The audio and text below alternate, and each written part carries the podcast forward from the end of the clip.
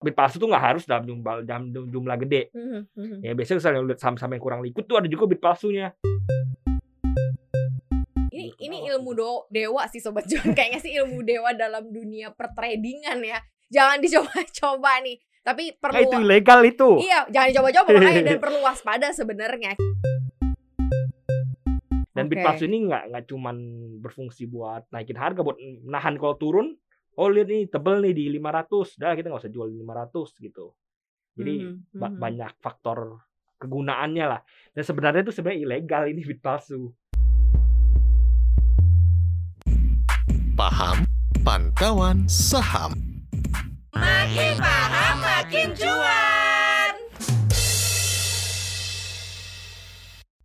Sobat Cuan, selamat datang di podcast Cuap Cuap Cuan Apa kabar Sobat Cuan? Semoga dalam kondisi yang sehat ya Fisik, mental, dompet semuanya sehat Balik lagi di Paham Pantauan Saham Makin Paham Makin Cuan. Seperti biasa ada Maria Katarina dan juga Buat di Putra Tim Riset CNBC Indonesia. Well, seperti biasa ya di Paham kita selalu mengajak Sobat Cuan untuk semakin paham semakin cuan ya Kira-kira gimana kondisi portofolio terjebak bid over palsu kah? Cie. Pas ya ini ya, nyambung-nyambungin ke tema kita hari ini. Mungkin eh, kalau misal Sobat Cuan nggak pernah atau jarang catch up tentang posisi dan kondisi bid over palsu, mungkin udah kalau memang Sobat Cuan yang udah sangat aktif bertransaksi udah tahu lah yang namanya bid itu apa Hmm. ya. Oke, sejauh mana eh, market ini merespon suatu saham. Jadi ada daya tawar, daya jual gitu ya. Itu kan Hmm. kita cek di bid sama over ya. Tapi ternyata ada bid over palsu nih apaan sih? Bu? Nah jadi ya bid over palsu itu tuh kayak misalnya lu nge ngebit ya. Bid kan nawar ya, Ya, gue apa nawar ya. lu- apa kan misalnya lu ada selalu lihat di papan tra- apa di transaksinya kan Yes. Mm-mm. by by, sell order biasanya kan ada papan bid sama papan order apa Mm-mm. offer Mm-mm. Nah, jadi bisa lu masukin misal lu mau beli 5 lot di papan bid lu mau lu mau beli 5 lot misalnya, misalnya sekarang harganya 100 sama 101 ya Mm-mm. lu mau beli di harga 99 misalnya lu masukin 500 tuh nanti muncul tulisannya 500 di 99 gitu jadi Mm-mm. muncul di sana gitu nah ini apa namanya dengan dengan kelihatan karena bid over kelihatan ini ada oknum-oknum biasanya memanfaatkan ini dengan misalnya lu pengen misalnya lu pengen harga saham lu naik misalnya kan Mm-mm. udah misalnya harga sekarang 100 udah lu bid aja gede-gede di 100 seribu apa sa- satu juta ke bawah lagi juga satu juta satu juta jadi lu bid Mm-mm. dari 100 ke bawah bid satu juta semua kan Mm-mm. ya, jadi kan kelihatannya bidnya tebel kan jadi Di harga yang berbeda-beda pastinya Iya, ya. iya. Jadi misalnya di bid dalam jumlah besar di berbagai ha- Di berbagai beberapa harga. harga sampai Hmm. ke bawah Hmm. gitu kan. Nah, biasanya keselnya retail-retail yang masih unyu-unyu kan oh ini yang bidnya tebel nih, banyak permintaan nih. Jadi Hmm. dia makan makan lah gitu. Oh. Ke 101 makan akhirnya harganya naik gitu. Semacam memancing Iya. retail untuk masuk ya Iya. di harga saham. Salah satunya fungsinya itu. Salah satu fungsinya itu. Biar memperlihatkan ini tuh ada banyak permintaan loh gitu. Mhm. Banyak permintaan penawarannya cuma sedikit nih offernya tipis-tipis cuma 100 lotan atau 1000 lotan doang. Wah, ini Mhm. banyak permintaan. Mhm. Penawarannya sedikit harganya terbang nih gitu. Oh, nah biasanya kan kalau di bid itu kan kalau kita mau ngebid harga lebih murah ya itu bisa bisa automatically nggak dapat barang kan. Kalau Iya. misalnya lagi melambung-melambung ya di bawahnya ya nggak bakal bisa dapat barang. Sementara kalau misalnya mau langsung dapat barang ya hajar Iya, kanan gitu, iya, langsung benar. lihat ke overnya. Nah Jadi bikin retail FOMO dihajar kanan. itu dia gitu. langsung kan ngelihat di bagian overnya ini harga sebenarnya sekarang di papan mungkin masih 100 perak tapi ternyata di overnya udah 105 gitu ya. Jadi orang mau Enggak, maksudnya di di misalnya di di di papannya kan 100 sama 101 kan. Mm-mm. Tapi di 100 itu tebel-tebel semua nih, 1000 apa 1 juta, 1 juta, 1 juta. mau 1 nggak mau jadi ikut ke harga itu Ya, pas lu mau beli di 100 juga kan nggak mungkin dapat kan antrinya 1 juta lot kan. Ya lu terpaksa kalau mau beli ya 101. pasti beli di 101. Oh, Lu lihat 101, 102, 103, 104 nih kecil-kecil semua lotnya 1000, 1000, Yes. 1000 dibandingin 1 juta kan orang wah ini FOMO nih. Benar. Nah, gitu. Jadi mau jadi kalau supaya biar cepat dapat barang ya hajar kanan Iya. lihat harga yang paling tinggi. Nah, sebenarnya tujuannya salah satunya untuk bikin narik retail terus apa lagi Iya, salah satunya tujuannya itu. Hmm, Dua tuh biar selain itu? kelihatan ramai sahamnya. Misalnya Sahamnya ramai ditransaksiin kelihatan gitu ya. Ramai. Bisa ini bit, bit, bit palsu tuh nggak harus dalam jumlah dalam jumlah gede. Mhm, mhm, Ya biasanya misalnya lihat saham-saham yang kurang liquid tuh ada juga bit palsunya. mhm. Biasanya di bit bit sama satu orang seribu seribu seribu seribu ke bawah. Oh jadi ada nih. Padahal misalnya kadang-kadang lu lihat bitnya kopong-kopong. Kosong kosong kosong kosong. Oh di semba- misalnya di 98 nggak ada orang yang bit jadi kosong Mhm, gitu. mhm, Ya biar rapi bitnya ditanggain biasanya sebutannya gitu. Untuk kita mengidentifikasi ini saham memang lagi ada transaksi bid over palsu, kayak gimana? Bisa nggak sih kalau misalnya retail yang awam? Iya. Kan kita biasanya ngeliat di papan, oh ini rame nih saham ABC, DEF, G gitu misalnya. Hmm. HIJ ini rame banget. Terus gue mau masuk yang mana ya? Sementara ini kayak kesannya tebel. Nah Hmm. untuk untuk untuk kita mengetahui bahwa ini saham, lu jangan ya masuk situ karena memang ini saham lagi ada transaksi atau bid over palsu. Nah, kalau nih, kalau misalnya ada bid palsu tuh belum tentu lu nggak boleh masuk, belum tentu lu nggak usah masuk gitu. Ini cuman men, men- ini cuman gue cuman memberi beri kasih tahu dia, oh ini itu cuman bid palsu, itu informasi yang penting bagi lu. Nah, bedain bid bedain bid palsu dan yang bid emang emang retail ngebid atau emang market ngebid tuh biasanya kalau bid palsu itu berjejer. Hmm. Nah ini biasanya kalau retail susah akses. Kenapa? Karena kalau misalnya lu pakai IQ Plus gitu, itu tuh kalau misalnya lu misalnya lu bidnya di 100, lu, lu bisa diklik 100, lu bisa lihat yang bid tuh siapa, yang bid tuh siapa aja, berapa Hmm. lot berapa lot Iya, aja iya, gitu iya. kan. Kalau cuma RTI nggak bisa. RTI, kalau cuma main di HP, RTI mobile itu nggak bisa lu lihat. bisa ya.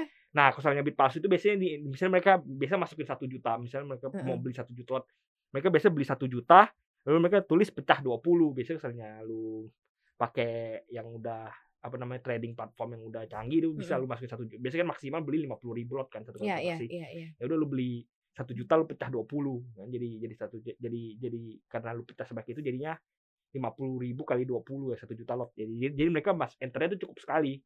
Nah jadi Hmm, lu bisa lihat oh ini banyak nih di enternya sama barengan sama satu orang nih Hmm, lima puluh ribu hmm, lima puluh ribu. waktu transaksinya berdempetan gitu.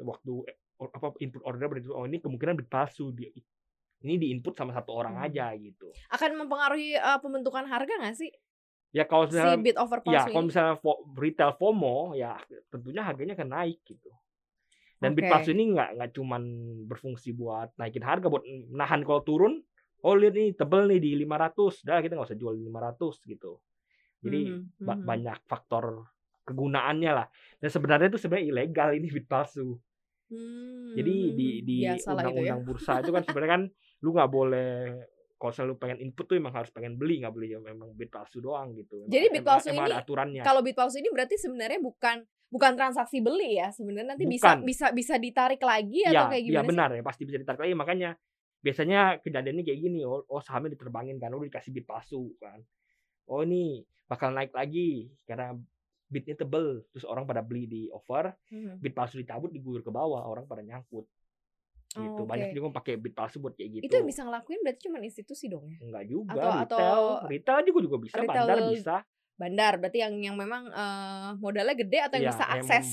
Karena kan kalau kalau gue retail gue lihat data yang berdasarkan Nah, online ini. online trading yang gue punya ya gue nggak ada informasi sedetail yang, itu. yang yang yang perlu diingat itu lu ngebit kan harus punya duitnya kan misal lu punya satu juta ya lu bisa bid satu juta tapi kalau lu pasang bid palsu lu sebenarnya nggak usah nggak usah keluarin modal juga bisa gitu katakan lu punya account apalagi banyak banyak skuter-skuter yang ngasih margin gede ya sekarang ya Hmm. bisa sampai 20 kali misal lu punya 10 kali lah katakan lu punya uang satu miliar lu udah bisa ngebit 8 miliar 8 miliar tuh udah kalau kalau saham-saham Udah gerakin kecil, pasar, Iya, udah gerakin kalau- saham iya, ya. kalau bot yang saham-saham yang lotnya kecil itu kan 8 miliar tuh berapa ratus ribu lot gitu. Mm-mm, Ya udah lu bisa jajarin ke bawah kelihatan bid palsu.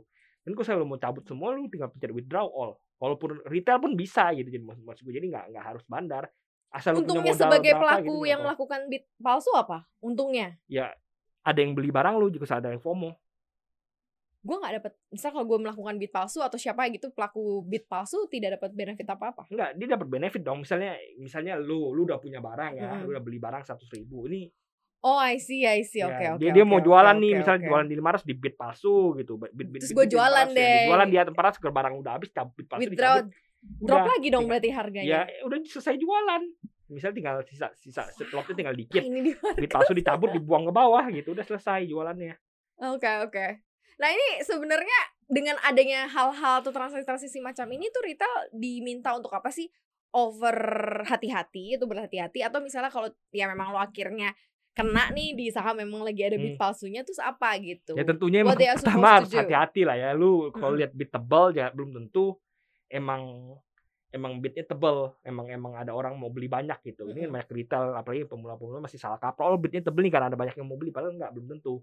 Kedua itu juga lu juga perlu harus tahu ada bid 100 miliar modalnya nggak perlu 100 miliar 10 20 miliar cukup Pakai- buat ngebid 100 margin miliar ya? iya pakai Hmm. margin gitu ya dan mereka juga nggak keluar duit gitu karena nggak dan nggak dan ya marginnya nggak kepake gitu tapi kalau lu kenal-kenal sama seorang sekuritas minta 20 kali cuma buat bid palsu doang dikasih, Dikasih. ke mereka iya gitu emang biasanya jenis saham-saham kayak ah, yang seperti apa sih yang yang biasanya sangat marak dilakukan ini transaksi bit palsu biasanya sih gorengan ya kalau lu berani Oh, pasang bid oke. gede di di saham blue chip biasanya lu udah siap dan karena Iya banyak sih, iya punya sih. barang gede gitu banyak punya banyak barang banyak. Lu pasang misalnya apalagi kalau lu bid pasang bidnya kagak jauh dari harga itu ya. Misalnya harganya sekarang lima ribu. Mm-mm. lu pasang bid di empat sembilan puluh atau di lima ribu itu lu kemungkinan bisa dan itu. Walaupun Mm-mm, dalam jumlah gede gitu. Karena udah terlanjur dimiliki oleh banyak Iya, orang. Kalau yang kalau yang gorengan enggak nah berarti dia. ya? dan kalau di saham-saham gorengan apalagi saham-saham yang baru IPO atau saham-saham gorengan yang kagak liquid lu bid palsu juga lu kagak takut dan karena lu tahu nggak ada orang yang punya banyak barang sebanyak itu Jadi setelah gue melakukan itu, gue nggak pakai duit, gue pakai margin. Kalau nggak dipakai ya langsung, maksudnya kalau nggak dan ya tinggal ditarik iya lagi tinggal aja tarik gitu. lagi ya. ya misalnya lu mau selesai mau selesai bid palsu udah selesai udah tarik Ini ini ilmu do, dewa sih sobat John. Kayaknya sih ilmu dewa dalam dunia pertradingan ya. Jangan dicoba-coba nih. Tapi Nah, perlu itu ilegal itu Iya, jangan dicoba-coba makanya dan perlu waspada sebenarnya kita sebagai pelaku. Nah, sebenarnya kayak gini-gini common gak sih di negara-negara eh, lau- luar selain Indonesia di maksudnya? luar misalnya di US itu sama-sama sama udah kebanyakan yang blue chip blue chip ya dan sama seperti di Indo kalau blue chip blue chip ya jarang ada yang main kayak gitu kalau mereka emang mau ngebit gede di situ mereka emang niat beli biasanya gitu Mm-mm. dan emang ya jadi kalau kayak misalnya saham-saham Dow Jones Dow Jones 30 itu kan Mhm. saham-sahamnya udah liquid semua. Dan di US itu juga rata-rata kayak misalnya BCA sekarang kan. BCA itu kan yang, yang megang mayoritas 60 Betul. mereka itu kalau di luar negeri itu nggak nyampe 60 mayoritasnya. Di Oh 20, iya, iya, 30 iya, itu udah iya, mayoritas gitu udah pengendali gitu. Karena 70 sisanya itu dipegang oleh banyak yang minta ampun orang yang megang gitu Hmm. institusi atau fund atau mutual fund atau apa sebagainya gitu jadi kalau mau bid palsu mereka lebih mikir-mikir dan mereka juga biasanya transaksi kagak kagak lihat bid over lagi juga jarang-jarang lihat bid over table enggak Karena udah langsung lihat perusahaannya, iya, langsung iya, lihat iya. jenis perusahaannya fundamentalnya mungkin larinya ke situ Iya, juga sa- gitu. salah ya. satunya itu atau ya market mereka lebih itu lah lebih dinamis daripada kita punya gitu jadi ya jarang-jarang sih gue juga kurang tahu kayak sih emang nggak ada yang luar luar pakai bid palsu gitu Tapi kalau di Indonesia teridentifikasi lah ya. iya di Indonesia teridentifikasi karena emang orang transaksi masih lihat bid over di sini Bener-bener. iya di sana mah jadi pertimbangan nomor sekian ngelihat bid over Iya, iya, dan iya. dan di sana fraksi harganya kan kecil-kecil Iya, iya, jadi iya. kalau misalnya 0,99 0,98 0,96 Mm-mm, mm-mm, mm-mm. enam itu fraksi harganya kan kecil-kecil ya jadi ya kalau mau bikin bid palsu di setiap fraksi pusing juga gitu. Rapet ya, rapet Iya, banget iya, ya. iya Kalau di sini masih bisa lah ya, masih ada ruangnya ya. iya Ini lagi sekali lagi ya eh, sobat cuan ya, gue sampaikan bahwa ini adalah eh, salah satu ilmu dewa dalam dunia per tradingan gitu. Ada teridentifikasi tapi bukan untuk diikuti atau ditiru karena bentuknya eh, Bu- buat tahu aja buat tahu aja. kejebak gitu cukup tahu, cukup tahu aja ya. jangan diikutin, jangan ditiru soal bit over palsu. Nah, kalau misalnya pengen tahu lagi banyak baca. Makanya kenapa kok kalau kita mau investasi apa pun itu eh, harus lebih banyak tahu, banyak kenal gitu ya dan banyak belajar. Jadi nggak cuman ikut-ikutan karena banyak sekali hal-hal yang seperti ini fiktif ya yang teridentifikasi tetapi tidak di tidak dihancurkan atau tidak di apa namanya libas gitu. Mereka tetap ada untuk memeriahkan pasar. Well, gitu aja paham hari ini ya. Thank you, Put. Iya. Makasih banget udah dengerin kita. Jangan lupa dengerin podcast kita lainnya di Spotify, Apple Podcast, Google Podcast, dan juga Anchor. Jangan lupa follow akun Instagram kita di @cuap underscore cuan. Dan subscribe YouTube channel kita di Cuap Cuap Cuan. Jangan lupa juga podcast kita hari ini juga tayang di CNBC Indonesia TV. Maria Putra, pamit. Bye-bye. Bye.